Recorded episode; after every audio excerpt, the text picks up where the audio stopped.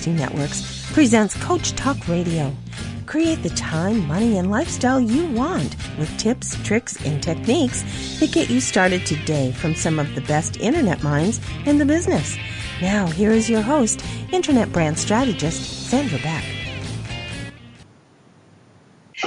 Hey, guys and dolls, this is Sandra Beck, and I've got a great show today. We are going to talk with Edward Viljoen and his book, Ordinary Goodness. Now, before you go and type in F U L L Y O O N, which is how I spelled it phonetically, you're going to look up his spelling, which is V as in Victor, I L J O E N. So you can find his book. You can find his book on Amazon, Ordinary Goodness, The Surprising Effortless Path to Creating Life of Meaning and Beauty. And we're also going to bring on shortly Allison Carmen. She wrote a book called The Gift of Maybe. Now, both of these books have been great at really, really opening my eyes about certain things. And so we're going to have a roundtable discussion. But before we do, I'm going to give a message from Lyft. Now, Lyft is spelled L Y F T. And I know that many of you are working from home, you're telecommuting for big companies, you're, you're real estate agents, you're entrepreneurs, your solopreneurs. And one of the things that we have is a cash balance. We have to balance our cash. And many of us are working parents and single parents, and we have to pay for dance lessons. And if you had to pay for hockey or football lately, it's horrifying, much less paying for a college fund. And because many of us don't have companies behind us, We've got training programs that we want to take, we can't afford. We've got office equipment that needs to be upgraded or acquired, and we can't afford it. So, one of the things that I'm bringing you today is the opportunity to be a driver for Lyft. Now, that's L Y F T. So if you are looking to earn some extra money, if you're looking to pay for some of these things, and if you're trying to fund a startup, like this is one of the things that we do. We work for a company, we have a dream, we want to have a startup, we need to fund it. So how do we do it without taking out of our family pockets? you can drive with Lyft. And Lyft works for two of my good friends very well because they have their own family car and then they have a lease for their business. And so they are actually making two car payments and Lyft allows them to drive, to do ride sharing, to be their own boss, to pick up hours out and around their workday. And they can add up up to $1,500 in a very short period of time. They can make $35 an hour. I mean, this is really cool. This is so cool that you can earn up to $1,500 a week for driving your car that you already have. You can drive mornings, nights, and weekends. You can you can earn tips right through this app, and you cash out instantly once you make fifty bucks. So when fifty bucks comes through, boom, it cashes out and it all adds up and you get to keep 100% of your tips. Now, I know many of you left corporate America for the same reason I did. You were so frustrated with the way that you were treated. And one of the things I like about Lyft is they treat their drivers really well. They treat their drivers right. So if you are interested in learning more about how you can supplement your income to pay for some of these programs, go ahead and check out Lyft. That's L-Y-F-T dot com front slash work smart. That's work smart. We work smart every day. Lyft.com, work smart. If you go and put in that show code from today, the work smart code, you will get a $500 new driver bonus to complete 100 rides within 30 days. So we want to thank Lyft for, for sponsoring today's show, for working with us, for lifting us up, lifting them out of our financial problems. Lyft.com front slash work smart. Check it out. It might just work for you. It might work for some of your family members. Like I said, I've got two buddies that drive for Lyft and they love it. So you're not going to want to miss this opportunity. Okay. We are going to go to our guest today. We have have Edward Viljoen of Ordinary Goodness, and we have Allison Carmen of The Gift of Maybe. Now, I'm going to go to Edward first. I'm going to ask him what inspired you to write your most recent book. And Allison, I'm going to you right after him, so be prepared. Oh, thank you very much. Well, I was listening to that inspiring introduction you did for uh, Lyft, and you said they treat people right, and I think that's at the heart of my book. It's a it's a book about the return to common courtesy as a way to add value and meaning to a person's life. I really wrote it for ordinary people who want to be uh, lifted up, who want to be confident that even though the world is turbulent around us, that goodness is still valuable and it still connects us to each other when we use it. That is so important. That is so important. I mean, we are here to make the world a better place. That's one of the reasons that I've set up these shows so that information can flow to people who need it, when they need it, and how they need it, so that we can all exist in a world that is wonderful because we really can create that. Allison Carmen, would you like to introduce yourself to our listeners? Um, hello, everyone, and hello, Edward. Nice, nice to meet you. And hello. If, hello, hi. And if the question is, um, why did I write the book? If if that would be your question that you were going to direct at me right now. Yes. Um, I would say I wrote the book because um, we all suffer. We all suffer because we think we need to know. And it creates a, a lot of pain in our lives. And I believe that if we could just learn to embrace the unknown and embrace uncertainty in life, we'll live um, a life with more freedom, with more joy, and with more possibility. So my hope is that through this idea of maybe people would be able to liberate themselves from their fear and and open up to a new life. Well, and one of the things that I love about both of your books, and I'm just going to go, I get all kind of title crazy because I am a total book lover. I love that Edward's book is Ordinary Goodness. And I love, Allison, that your book is the gift of maybe. Now, goodness, ordinary, maybe, gift.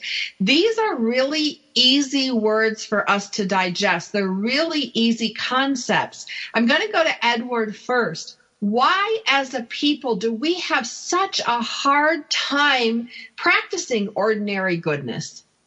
I think because there's such an emphasis on speed and extraordinary and fast and spectacular and dangerous that we get overwhelmed uh, to the point where we forget to notice the ordinary things in life. So it takes a concerted effort to redirect our attention to those things that are there, have always been there in our neighbors and in our friends. And when we do turn to them, we discover that even though the world may be super busy, there is this thread running through it of super goodness. And I, I just love this idea of maybe.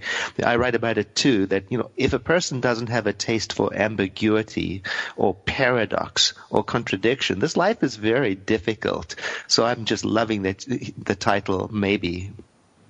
Well, and I, I put you guys together for a reason because I felt there was great commonality between your work, but not repetitiveness. And Allison, I want to talk to you about this concept of maybe. You know, Edward referred to it, but why is it so hard for us to live in a place of maybe where we don't have certainty?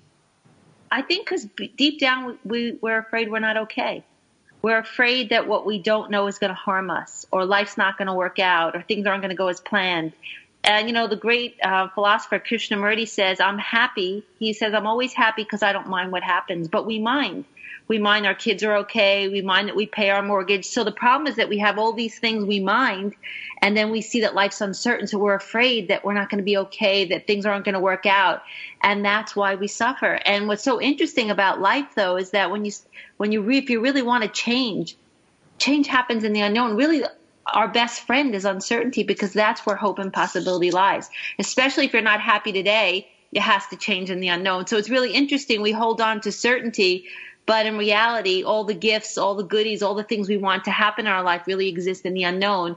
And this idea of maybe bridges it because it reminds us that just because you don't know, maybe everything is still okay. So it's this little word that opens us up from this fear to this broad place where we realize that life has maybe, life has possibility always.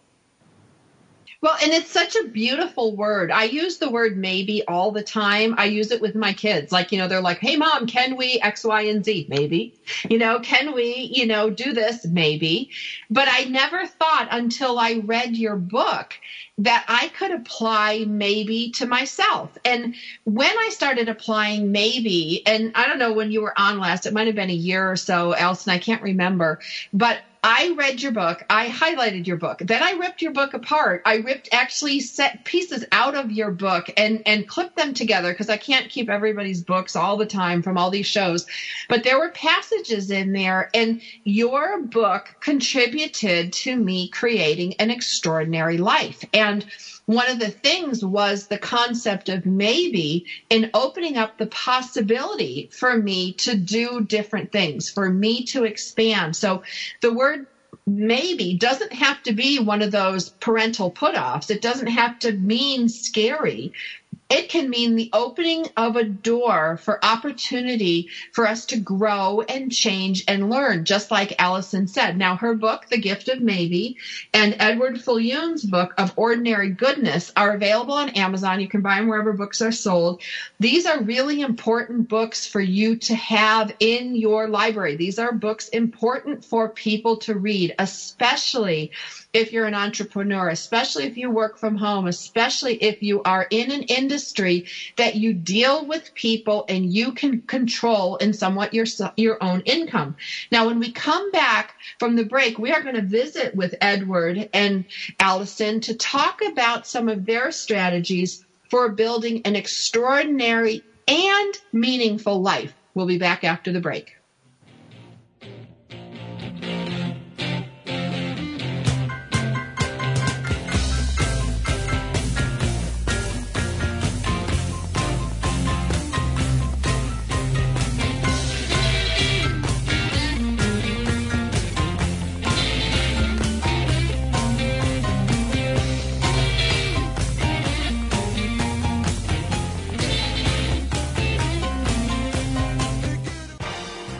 Congratulations on being the proud owner of an adorable, soft, cuddly, sweet smelling, smiling, cooing, hungry, tired, gassy, screaming little bundle of joy. So now what? Where's the owner's manual for this thing? Where are my instructions? Right here. It's baby and toddler instructions with Blythe Lipman on TogiNet.com. Infant care specialist Blythe Lipman has worked with babies for over 20 years and works extensively with new parents, providing workshops, in home visits, tips, and daily phone calls to ease those frazzled nerves. With baby and toddler instructions, you can get the advice you need on how to survive and enjoy your baby's first year. For more information on Blythe and how she can help you, go to babyinstructions.com. From 32 ways to stop a baby from crying to 14 ways to get a baby to eat and so much more. It's Baby and Toddler Instructions with Blythe Lipman on TogiNet.com. Reaching out from the heartland of the United States with quality programming, this is TogiNet Radio. It's words you never heard. Recently, while my family was skiing in Colorado, we were greeted by a red fox that darted out of the trees. This beautiful animal with his big bushy tail just stood in the snow and stared right at us. Maybe he smelled all the lubberwort we had in our pockets. Lubberwort is another word for junk and snack food. Typically, a red fox eats scrub and woodland, but this one appeared to have had his share of hamburgers and hot dogs from the chalet grill. Foxes are similar to dogs, except they are not pack animals. The female fox or vixen typically gives birth to a litter of 2 to 12 pups. When they are young, they all live together as a family, known as a leash of foxes. Once grown, the young foxes leave the burrow and go out to live on their own. It's words you never heard. I'm Carolyn Davidson, and you can have fun challenging your words you never heard vocabulary with my free app, Too Funny for Words. Taking care of business every day. Taking care of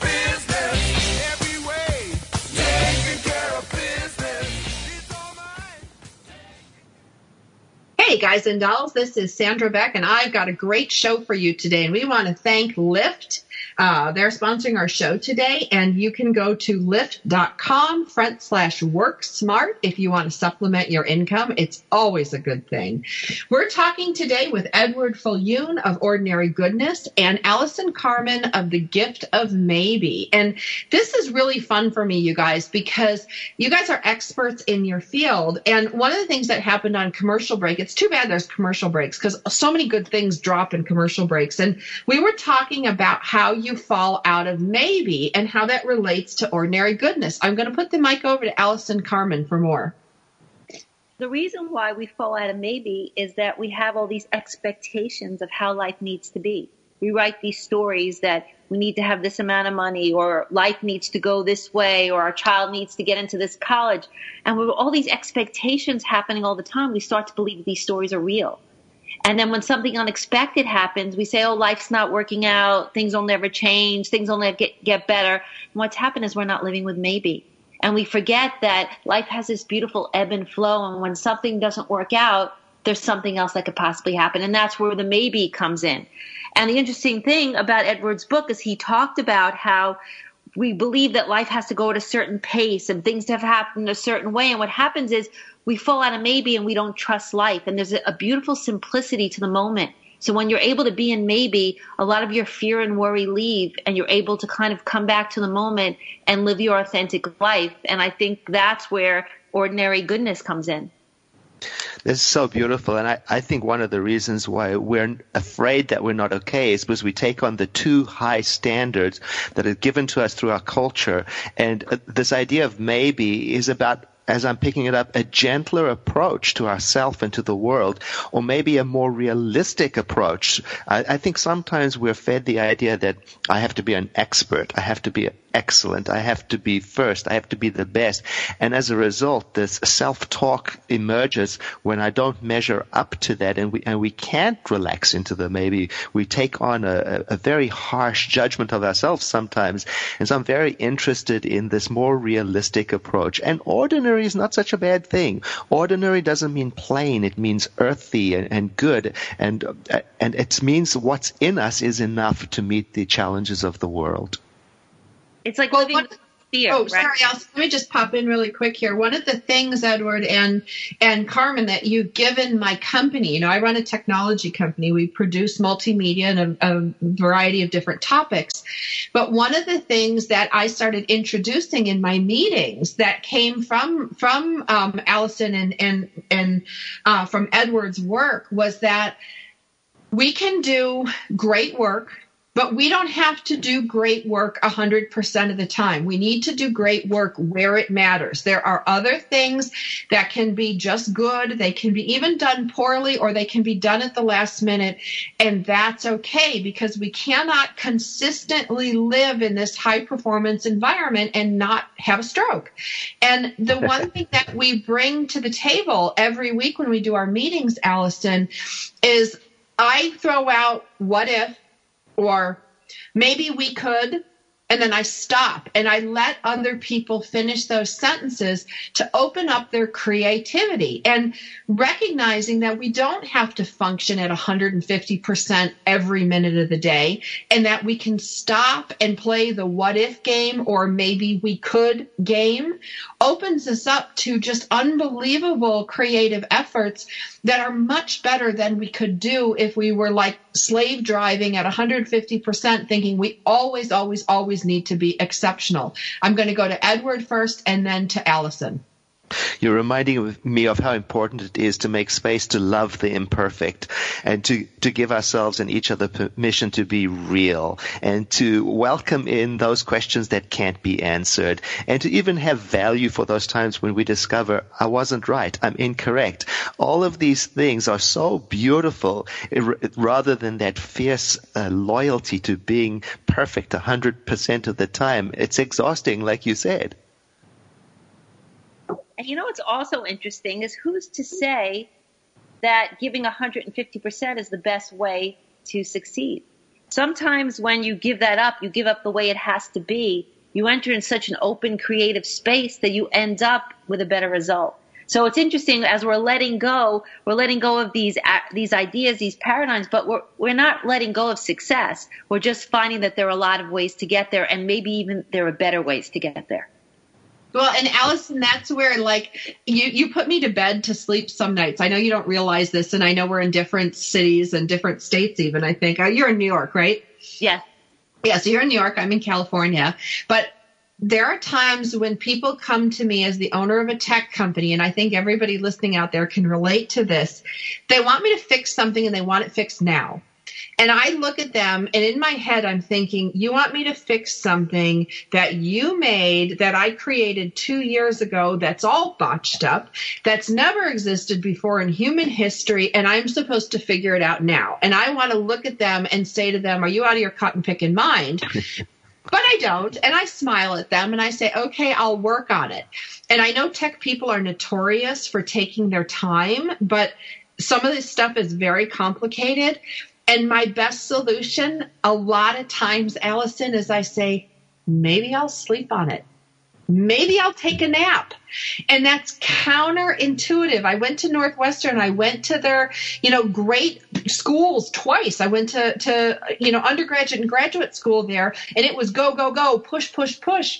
More often than not, my solution is to take a nap of all crazy things. And I say to myself, maybe I'll take a nap because with the power of maybe, that's an option and that's a solution option that in my field gets results. Our greatness often lies in what we don't know, and we fail to see that. It's funny. We suffer because we think we know, and we never see that our greatness exists sometimes in the unknown. And you seem to have been embracing that, and I think that's absolutely beautiful because you're allowing your mind to float in this other place that's never been before, and that's usually where the solutions are.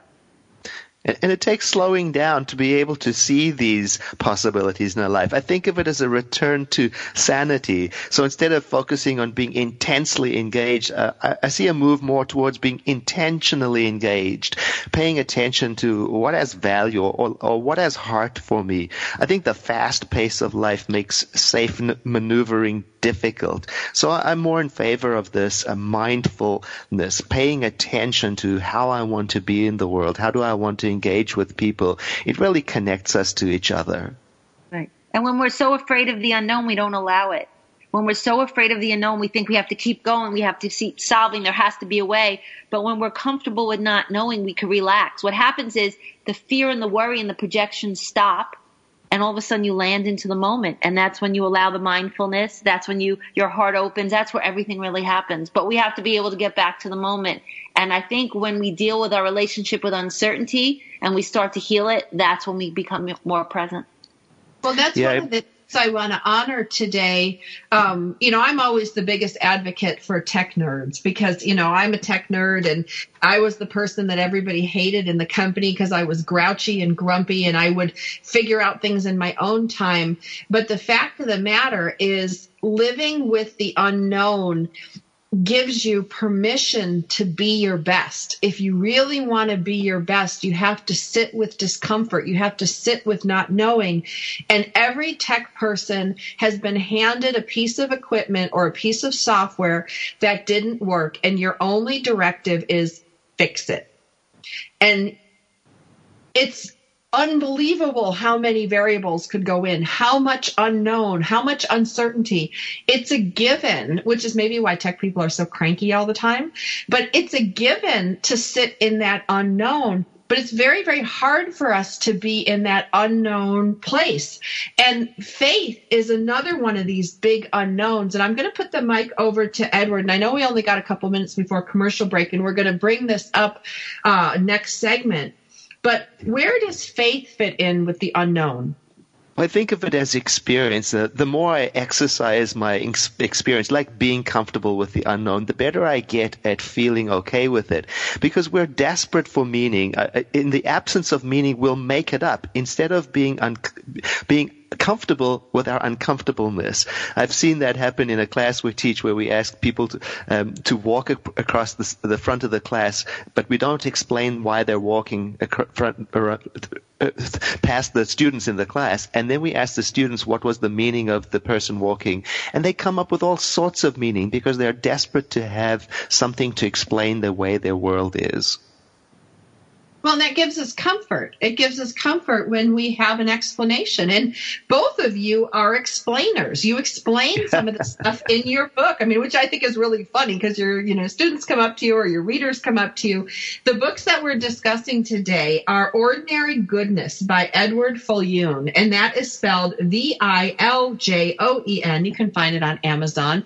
You can also get a copy of Allison's book. Her name is Allison Carmen, and her book is The Gift of maybe. And the gift of maybe I have actually gifted to my clients, and I'm looking forward to gift ordinary goodness to my clients as well because these things really do open up our minds. They allow us permission to be who we are. They allow us to permission to try and fail and try again. Or I don't even like the word failure. I like when I fail or I make a mistake, I just chalk it up to a different way of doing something. So our languaging is really important. And both of these books give great language to discussions that we can have with our staff, have with our coworkers, have with our bosses, have with our clients, and introducing the concept of maybe or introducing the concept of ordinary goodness, maybe not in those words, can actually be like a relief valve to your workday. And these are topics that we're exploring because we want you to love your job. We want you to love your work so you can go home and love your family and create the life you want and have an extraordinary and meaningful life. We're here today with Allison Carmen and Edward Viljoen. My name is Sandra Beck and this is Coach Talk Radio. If you liked what you're hearing today, you can go to iTunes under Coach Talk Radio. You can go to CoachTalkRadioshow.com and find this episode and other episodes like it. And if you're thinking about doing Lyft, go to Lyft, L-Y-F-T dot com front slash work smart. We'll be back after the break.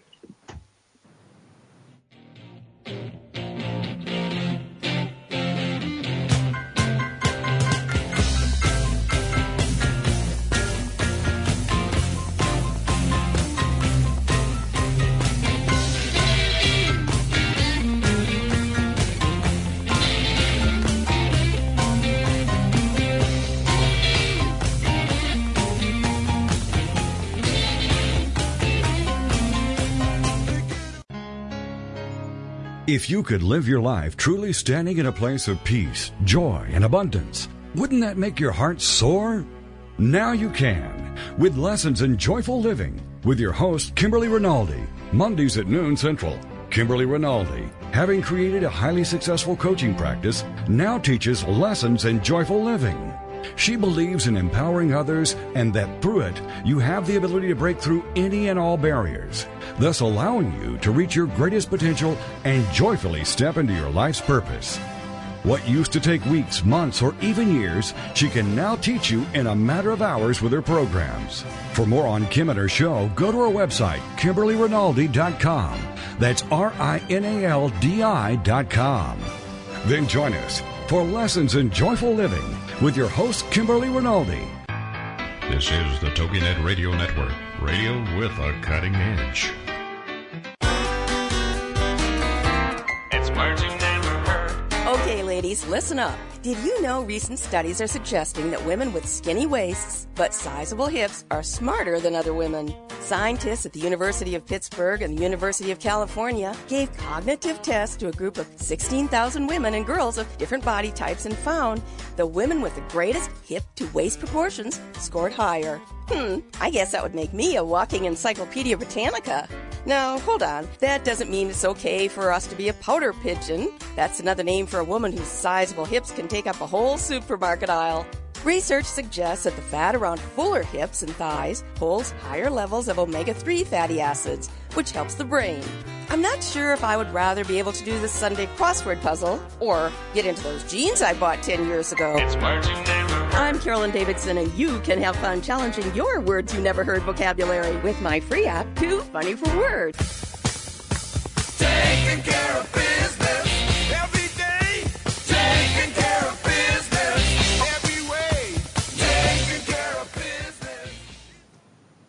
guys and dolls, this is Sandra Beck and this is Coach Talk Radio and we are visiting today with Edward Viljoen and Allison Carmen. They wrote their books respectively, Ordinary Goodness and The Gift of Maybe. These are two books that definitely should be in your arsenal. They will make your life, your job, your existence much more beneficial, productive, kinder, and easier. And we like that. We like to read books that make a difference. And these two books definitely made a difference in my life. I hope they make a difference in yours. Now, we're going to talk about a controversial topic. We're going to talk about faith. And whatever faith means to you, if it's Buddha, Yahweh, Allah, Jesus, God, higher power, oneness, spirit, I've seen so many variations of this.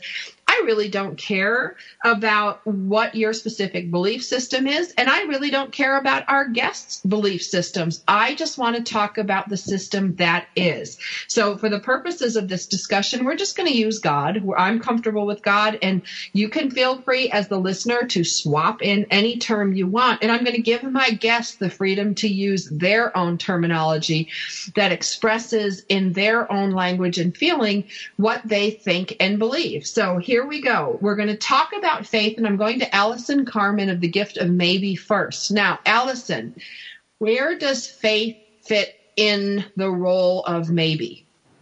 Well, the truth is, is that if you have faith, you don't need maybe. See, faith for me is is just whatever the reason you have. It's this ability to hang out in the unknown and know everything will be okay. And that's ultimately what we all want. We want to have a relationship with the universe. We want to wake up every day, and no matter what happens, we want to be able to go with the ebb and flow of life. But what happens is a lot of us are so afraid of uncertainty that we can't do it. So the minute we lose the job, the minute we don't have the money, instead of saying, I'm going to have faith it's going to work out, we worry. Things are bad. They're never going to get better. How am I going to, how's my life going to change? So what maybe does, it actually, it's the bridge. It's the bridge to faith. And the way it gives us this cognitive faith where we're able to hang out in the unknown by saying, maybe everything's still okay. Maybe I need to do something different. Maybe my thoughts aren't true. So what it does, it, it casts some doubt on our fear, the fear that's not allowing us to have faith.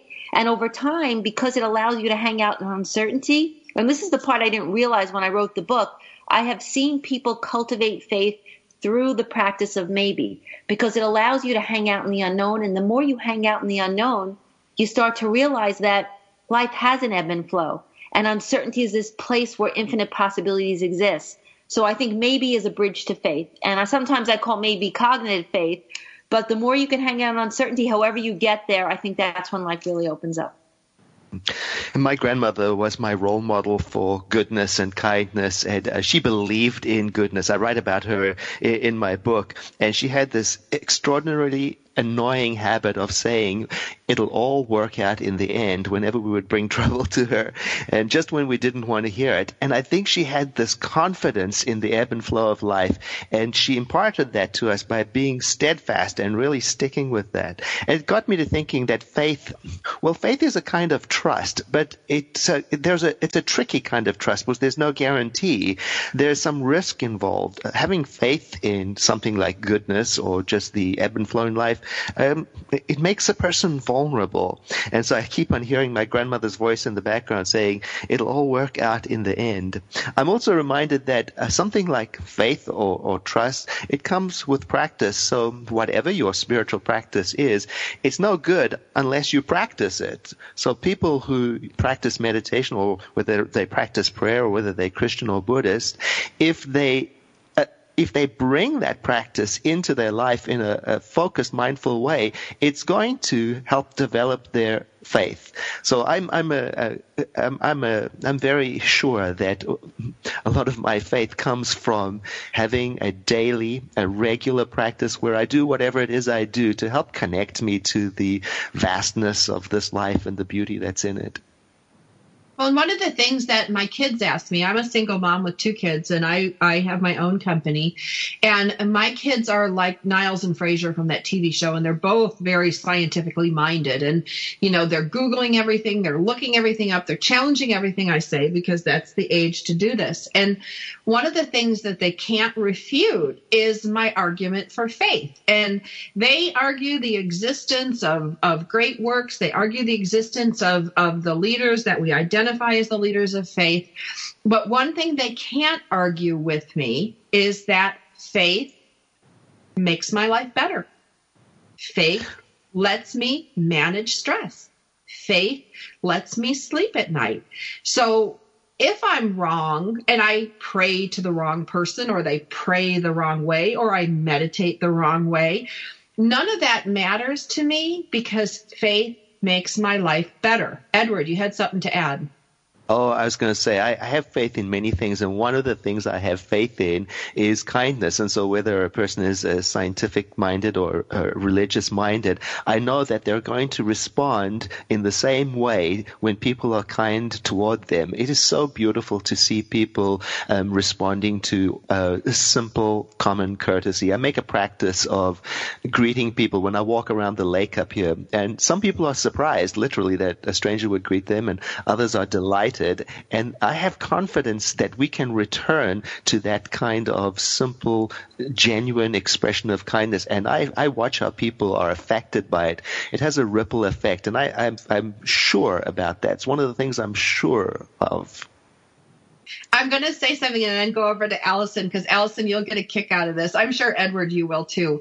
Recently, I was stuck in JFK. I was flying back to Los Angeles and I was stuck in JFK for like eight hours. Uh, some crazy, crazy problem with with the airlines, and I decided to sit at this one little like out cafe, you know, in the airport, and I sat at the corner at the convergence of where two walkways were coming together, and there were throngs of people going by, and me just being me thought what would happen if I make eye contact and smile at like each person that comes down in the aisle closest to me, whether they're crossing behind me or crossing to the side?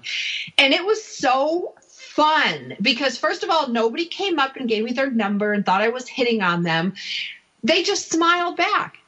And there was and I, I I checked. I took my napkin, I took my pen, and I started checking off who smiled back. Now it was probably like eight out of ten smiled back, and the ones who didn't smile back were thinking about something else. Like you could see they didn't make eye contact with me, they didn't see me. But it was so much fun because it didn't matter what country. You know, JFK's got people from all over the world. It didn't matter their race, religion, their creed, their color, their country of origin. You name it. It was as varied as the the leaves, you know, blowing in the wind, and everybody smiled back you know, that made eye contact with me. And I was just sitting there eating my breakfast burrito, counting who would smile back and who wouldn't. I would throw that back to Edwards. To me, that that seems like ordinary goodness. well, there, there, is, absolutely, and there's a little exercise that I offer in my book, and it's it's an adult exercise. You know, I don't suggest this for children, but for adults to to make the practice of talking to strangers by asking them questions rather than talking at them. Because we're I think we're so desperate to be heard in a way that has meaning. And so I make this practice when I'm standing in line at the grocery store or at the airport to ask people where they're traveling or something uh, non-invasive about their life and then to practice the art of what I call generous listening so that I don't talk over them or interrupt them but truly listen to them and draw them out with questions and I find that to be a delightful practice. Edward, do you have kids? Because if not, I'm going to borrow you so that when my kids are acting up, Edward can be the guy in line that talks to everybody and embarrasses my kids. He could be the generous listener. You could hire him Yes. first. That's funny. So I have a question for both of you. Um, and this is what came up when I posted to social media for today's show. I always ask for people to give me their thoughts and their opinions. And one of the things that came up was with respect to kindness being seen as weakness and compassion being seen as pity. And I think in the labeling identification process, we can get very confused into what we're doing as opposed to how somebody is perceiving it. And then it gets all jumbled up. And then people are like, well, I don't want to show compassion because maybe the person will think I'm feeling sorry for them. If I show kindness at work, people will think I'm weak. I mean, people thought I was very weak in certain positions that I had in the entertainment industry because I was so kind. And I would say on a weekly basis, I kid you not, do not mistake my kindness for weakness. I will say this in a kind manner but I want it done. And so we get kind of turned around in these kindness, weakness, compassion, pity. I'm going to go to Allison first to talk about that, and then Edward, you can follow up. Thanks. I, I just think that our society judges things wrong. I always say, you know, the loudest person in the room the person who makes the most, most noise is often sometimes the weakest person in the room. And for me, it takes more strength to be kind and compassionate than any other quality out there. So I think that our society might not view it the right way, but I am pretty clear that to stand in kindness and compassion when you're going through a tough time, when things aren't working out, when someone's not being nice to you, that's where we cultivate real strength in life. And to me, that's living with an open heart, and there's nothing more important than, than those two qualities.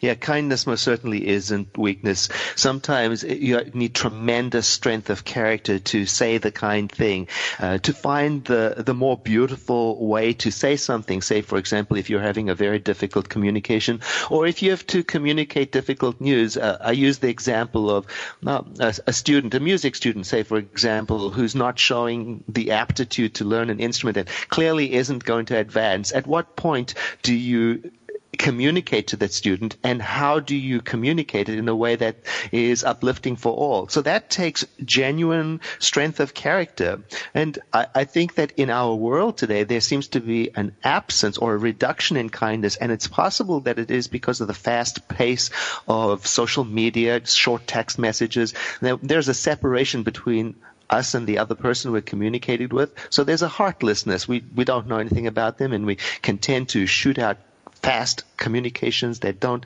really uh, connect us to each other. So being kind in this world, it, it requires um, paying attention to do my words really convey the meaning and the feeling of how I want to be in this world? Am, am, is, are my values coming through?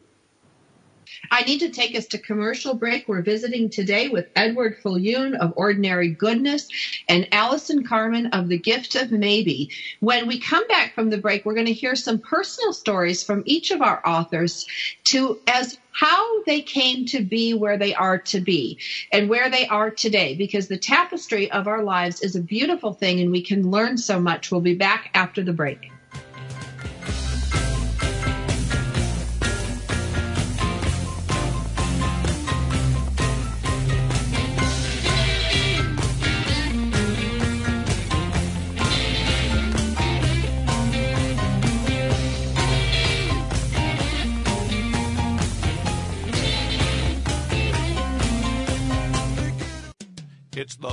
Minute with fitness expert Annette Hammond. To lose weight, we know that each day we need to burn more calories than we take in through eating, and exercise burns more calories. According to Discovery Health, a 150 pound person will burn about 60 calories while taking a one hour nap. One hour of sitting and watching television burns about the same. But if that 150 pound person takes a one hour brisk walk, then say goodbye to more than 250 calories. Cardio exercise like running, biking, swimming, and brisk walking are the best modes of exercise to burn the highest amount of calories and will get the endorphins flowing in your body. Those feel good neurotransmitters boost your mood naturally. So use exercise to burn calories, lose weight, and to feel good. I'm Annette Hammond. To hear other fitness and weight loss tips, visit our website at AnnetteHammond.com. This is the TogiNet Radio Network, broadcasting quality programming to the world. It's words you never heard. Did you know that besides home and work, Americans spend more time at the mall than anywhere else? There are 50,000 shopping malls in the United States alone. The Mall of America, located between Minneapolis and St. Paul, is the largest in the world with more than 500 stores. What's a word for a person who is a compulsive shopper? An oniomaniac. Studies have shown that women will buy more if they hear their heels clicking on the floor. So designers often use hard flooring in hallways. Of course, the stores want customers to spend all their coopity coop. That's another word for money. Well, I gotta run. There's only one more shopping day until tomorrow. My husband said if I don't quit shopping so much, he would leave me. Lord, I'm gonna miss that man. It's words you never heard. I'm Carolyn Davidson, and you can have fun challenging your words you never heard vocabulary with my free app, Too Funny for Words. Taking care of business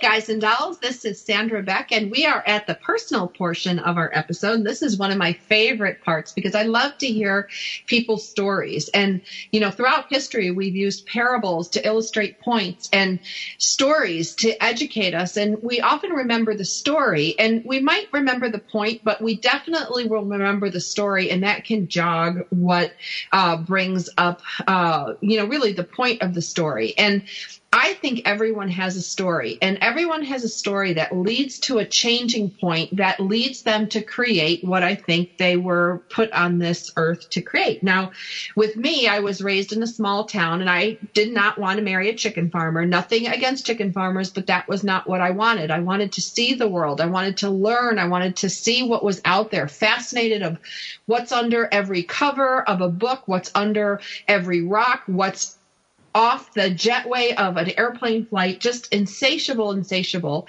And when my mom was dying and I was taking care of her, she passed away from breast cancer uh, about uh, it was five years ago now.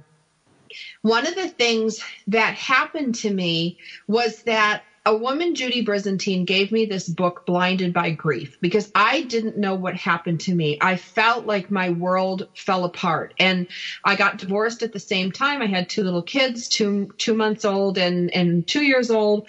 And all of a sudden I had all these payments to make. And it was so overwhelming to me beyond what I had ever experienced. And I get this book from Judy Brizantine and it became clear to me after that that I needed to create multimedia that inspired people, that educated them and entertained them in a way that was free. Because when you come from a little town like I did, nothing's free. And people can get fancy educations, drive fancy cars. And I'm termed scrappy by my family because I scrapped it out and made a life for myself. And I continue to carve that out. But that was a big turning point for me when I got something free that changed my life. So at that point, I shifted and I started creating with my media company and my tech company shows like this that can make a difference for anyone and all they have to do is listen. I'm going to go to Allison Carmen and ask what was the turning point that led you to create the gift of maybe? Well, first, I'm so happy that you made that shift because it brought us all together today, and, and this has been wonderful. Um, for me, I was addicted to certainty. If I didn't know what was going to happen in my life, I projected things were going to be bad or they weren't going to work out. So I, what I did in order to make myself feel better is I'd write these stories, and I wrote this grand story that I was going to become a lawyer. I was going to marry this great guy, get a, get a great job, and then my life would be great, and I would have no more uncertainty. And then I get to work. My second day, I became the lawyer. I got everything worked out the way I had planned.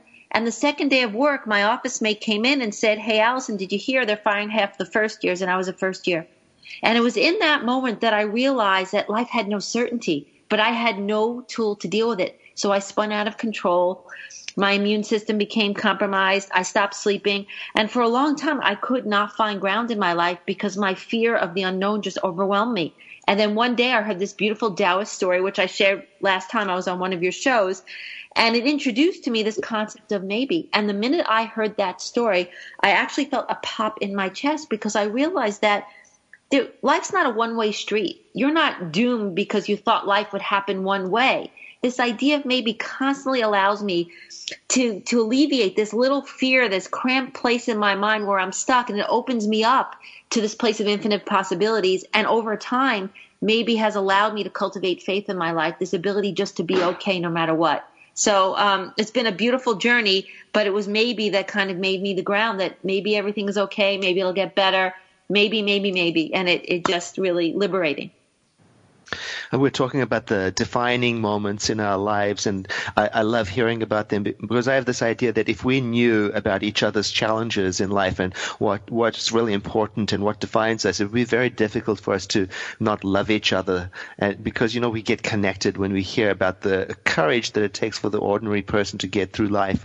One of my defining moments uh, was in my childhood. I grew up with a special needs brother. He turned in uh, my mother's womb and had. Uh, brain damaged as a result of oxygen deprivation in his birth, and he wasn't expected to live very long. Except that he fooled everybody and lived right until the age of 30. And as a result, we had to care for him. He had seizures and he would fall. So I, in a way, I didn't have a childhood because I had to accelerate my maturity to be part of the team that took care of my brother. And looking back at it now, although I would never have chosen that life because of its extraordinary difficulty, I look back at it now with a, with softness and realize that everything I learned about patience or kindness or service to others I, I learned from that experience, and one of the most important factors was the presence of my grandmother, who whose persevere, perseverance uh, throughout the whole thing and her availability was uh, making an impression upon me. I didn't realize at the time that she was shaping my values and that she was instilling in me this sense of goodness and kindness to others, and it caused me to realize after she was long gone that w- perhaps we all don't realize what how we're affecting the people around us because of our defining moments. And so it's brought to light that I don't think people are watching me, but they are. People are being affected by each other, and so it it's calls to my awareness the importance of really knowing what do I want to stand for, and then taking a stand for that. Well, and I look at both of you. You know, you guys, prior to me meeting you through radio, you guys were just the name on a book and a picture, you know, sometimes on the back of a book or, you know, a biography that gives you like your creds. But it doesn't even come close to what it feels like being able to talk to both of you and hearing your experiences. I feel like I want to reach to the microphone and like hug each of you because when you tell your story, you become human to me. You're not just this fancy name on a pretty book cover. Both of your book covers, by the way, because I'm really picky. Love, love, love your book covers. They're pretty. They're good for gifts. I'm going to be like, you know, crazy shilling for these books, but they're pretty and there you open them up and you learn but it doesn't even come close to having the experience of being able to talk with both of you. And i really appreciate your time today and your openness to talk about your personal experience because both of you in your own way have taken something that was of great difficulty and you turned it around to offer something up to the world, offer something to the universe. And people listening today are going through difficult times. They're going through hardship. And one of the things that I find really helpful is that none of it lasts. Now, the good doesn't last. The bad doesn't last. But when we can look to Edward or to Carmen or to or Allison, sorry, to to Allison and to myself and go, wow, they got through. They got through and look what they did with it. That's the inspiration. And now I'm going to ask each of you, who was your greatest inspiration? We're going to go to Edward first because he, he mentioned his grandmother. What was your grandmother's name so we can honor her? Uh, her name was Florence, and in my book I have a photo of her 18 years old on her wedding day, and I cherish that photo. She certainly was a, a role model for me. And, but I'm surrounded. You know, as soon as I started looking for role models, I find them everywhere. Um, the neighbor. I, I recently a cat of mine passed away unexpectedly, and in the middle of the night, I had before the cat passed away. I, I, it was very messy, and I had to get to the emergency uh, cat hospital. And a, a neighbor came out in the middle of the night and helped me take my messy cat in their car to the vet. Those are my role models, the ordinary people who go beyond the line of duty to do something good for someone else. I work as uh, I work with the Sonoma County Law Enforcement Chaplaincy Program, and so I get to interact with first responders all the time, and that's another area where I experience such an open-heartedness because there are people in our first responders who go beyond the call of duty, to, and I'm inspired by them all the time. I, agree with Edward. I, I think that I find inspiration um, every day with every person I meet, every conversation I had have. But interestingly, I also find inspiration from my own suffering. Uh, I, I just know that when I'm suffering, there's something wrong with my thinking, or there's something new I need to learn, or this is an experience I need to need to dig, deep in. And it's always been inspiring because there's always a way that suffering changes and transforms and turns into joy. And I don't know, it's life's just been a really great journey, and uh, every moment's pretty inspiring. Well, we all suffer. Like that's the one thing that, you know, as much as these are poignant, heart tugging, you know, parts of the show, what always strikes me is we all suffer. We all suffer about something, for something, because of something. And I don't know where we got it written somewhere in our culture that life was meant to be without suffering. I know there's commercials for every pain medicine, drug, you name it. So you don't suffer, you don't suffer. But through suffering, for me, has come the greatest change. I'm going to go to Edward to close out the show. How has suffering allowed you to change? I think when we uh, discover that the, uh, everyone has those feelings, it helps us feel with them and that's the meaning of compassion. So instead of having pity for somebody we have an identification of their experience and that may be the thing that causes us to step out of our boundaries and do something to help make the world a better place for everyone I love that. And you guys have been outstanding, wonderful, amazing, gentle, sweet, kind, loving, smart guests. It's such an honor for me to host a show like this. And it's so much fun because I come away like I feel good. If you guys could see me, I'm smiling from ear to ear. And I hope everybody listening today feels uplifted. Now, if you like these, these guests today, you're going to love their books. Um, Edward Viljoen and his name is spelled V-I-L-J-O-E-N. And he's got some other books too. He's got The Power of Meditation, Seeing Good at Work, Spirit is Calling, and Practice the Presence. Uh, those are really cool. And Allison Carmen, you're not going to want to miss The Gift of Maybe. That's a great client gift. And we want to thank our sponsor today, Lyft.com. Go to Lyft.com front slash work smart. If you want to supplement your income, if you want to pay for that training program, the college fund, hockey or football, or hey, you could pay for Allison and Edward's books with that money. So you're going to want to check out lyft.com front slash work smart. I am your host, Sandra Beck. This is Coach Talk Radio. If you liked this episode, you can hear it again on iTunes. You can go to coachtalkradioshow.com and please check out Allison and Edward online. There's lots to learn. There's lots to do. We hope that you take whatever suffering you're going through and feel uplifted validated, comforted, and you go out to create your own masterpiece. We'll be back again next week. Thank you for listening. On behalf of Sandra Beck, we want you to get out there today to make more money with less time and effort so you can live the life you want. Tune in next week for more tips, tricks, and techniques on Coach Talk Radio.